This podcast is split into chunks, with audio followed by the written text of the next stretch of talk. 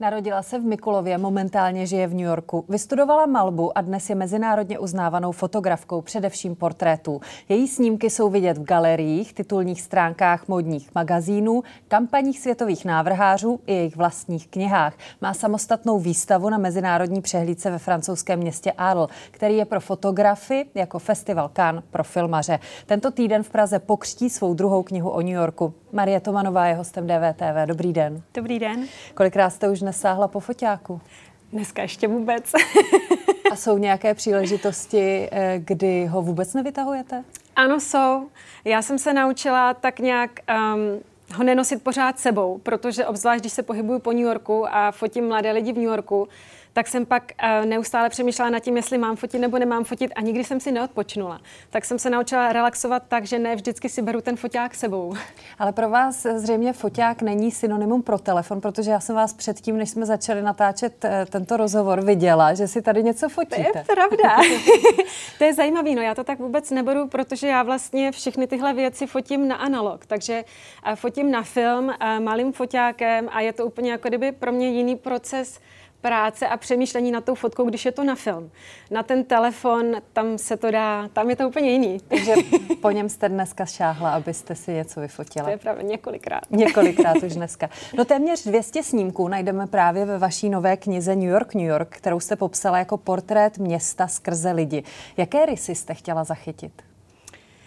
Pro mě šlo hodně o zachycení té mladé um, generace z downtownu New York, což jsou vlastně lidi, kteří um, se věnují umění a módě a je to vlastně taková ta scéna toho downtownu. A jsou to lidé, kteří se tam objevují jako ve velkém množství. Mě právě občas zaráží, když se tady, když tu knížku prezentuju teďka tady v Čechách, tak se mě lidé hodně často ptají, jak dlouho mi to trvá ty lidi najít. A protože vlastně to vypadá jako, že jich tak moc tam není, ale ten New York vlastně přitahuje kreativce, přitahuje lidi z celé Ameriky, lidi z jiných eh, koutů světa, který právě do toho New Yorku přijíždí splnit si svůj sen, najít si, kým by chtěli být, najít sami sebe. A to je právě tak nějak um, to, čím jsem si prošla i já, když jsem do New Yorku přišla právě a s čím já souzním s těmi lidmi, kteří jsou v té knize a co máme takového společného. A čím vás ten dotyčný musí zaujmout? Jde vyloženě jenom o vizuální stránku, nebo třeba čtete i v emocích, že si říkáte, zajímavě se tváří, to bych vlastně mohla zachytit, nebo je to kombinace obého? Je to spíš kombinace a je to i určitá přirozenost, i když to zní vlastně zvláštně, když spousta těchto lidí má na sobě eh, šílený make-up a různé jako excentrické vlastně věci, ale pro mě je v tom ta přirozenost právě toho, že jsou tím, kým chtějí být ta individualita, to, že si najdou sami sebe a to je pro mě něco, co je zajímavé a co mě přitahuje. A vy jste sama naznačila, že se vás mnoho lidí ptá na to, jak dlouho vám trvá, než toho dotyčného najdete. Tak vy chodíte na vybraná místa nebo se jenom tak procházíte ulicemi New Yorku a říkáte si, je tenhle ten vypadá hrozně zajímavě, zastavíte ho, zeptáte se a Přijde I tak, I tak určitě. A zároveň třeba na vernisážích, na výstavách, na různých akcích, na party a, a nebo třeba na Instagramu. Tam taky se hodně lidí vlastně osloví mě, nebo já oslovím je. Teď už to funguje ob, ob, oběma mm-hmm. směry.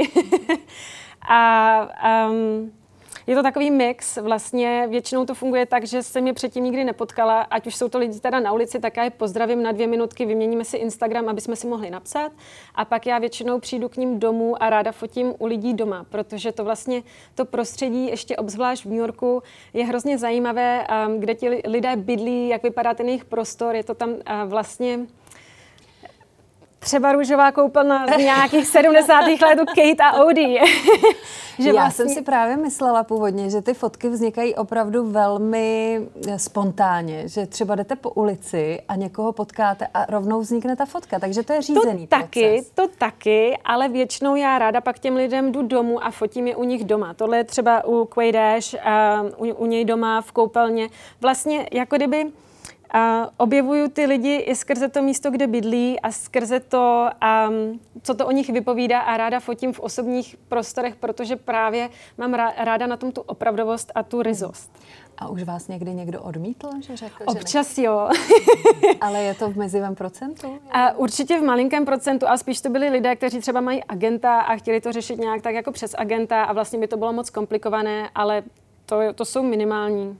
A teď mi ještě řekněte, kolik snímků musíte udělat, abyste vybrala jednu jedinou finální fotografii pro vaši knihu? Já to většinou dělám tak, že nafotím jednu nebo dvě roličky filmu. Většinou jenom jednu, což je vlastně... Tady je Martin Veselovský. Chci vám poděkovat, že posloucháte naše rozhovory.